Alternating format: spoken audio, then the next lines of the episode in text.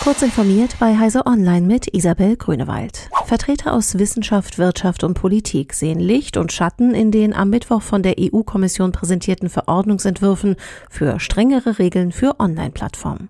Der neue Rechtsrahmen für digitale Dienste und Märkte ist eine eierlegende Wollmilchsau der Plattformregulierung, ordnete der Hamburger Medienforscher Matthias Kettemann den Ansatz ein. Dahinter stecke ein um Transparenzpflichten, Algorithmenkontrolle und Werbeaufsicht erweitertes europäisches Netzwerk Durchsetzungsgesetz. Der Kölner Medienrechtler Rolf Schwartmann monierte, dass es keine wirkungsvollen Maßnahmen zur Bekämpfung des sogenannten Overblocking gebe. Bundesjustizministerin Christine Lambrecht stellte sich hinter den geplanten Digital Services Act. Wir müssen die Demokratie vor den giftigen Wellen von Hass, Verschwörungserzählungen und Lügen schützen. Alte Elektrogeräte wie Rasierer oder Handys sollen Bürgerinnen und Bürger künftig auch in Discountern und Supermärkten abgeben können. Voraussetzung ist, dass die Ladenfläche größer als 800 Quadratmeter ist und sie selbst mehrmals im Jahr Elektrogeräte verkaufen. Damit wird es deutlich leichter im Alltag kleinere Elektroaltgeräte zurückzubringen, sagte Bundesumweltministerin Svenja Schulze der DPA. Bis zu einer Kantenlänge von 25 Zentimetern soll das Recht auf Rückgabe nicht davon abhängen, ob die Kunden auch ein neues Gerät kaufen.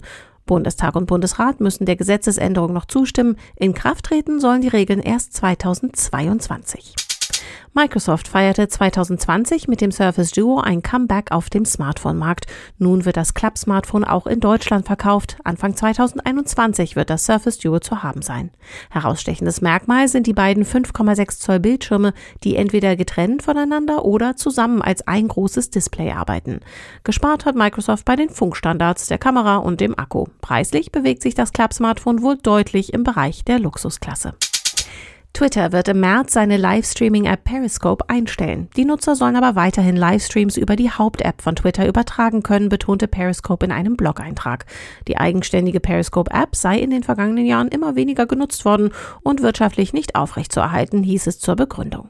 Diese und weitere aktuelle Nachrichten finden Sie ausführlich auf heise.de.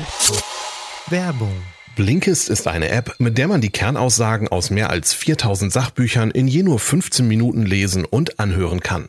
Blinkist bietet die neuesten Ratgeber und Bestseller aus mehr als 25 Kategorien wie Produktivität, Politik, Wirtschaft und persönlicher Entwicklung mit Tipps und Tricks für Alltag und Beruf. Zudem gibt es ein großes Angebot an Hörbüchern zum Vorteilspreis. Für Zuhörer von Kurz informiert gibt es 25% Rabatt auf das Jahresabo Blinkist Premium über den Link blinkist.de slash kurzinformiert. Die App kann man auch sieben Tage lang kostenlos testen.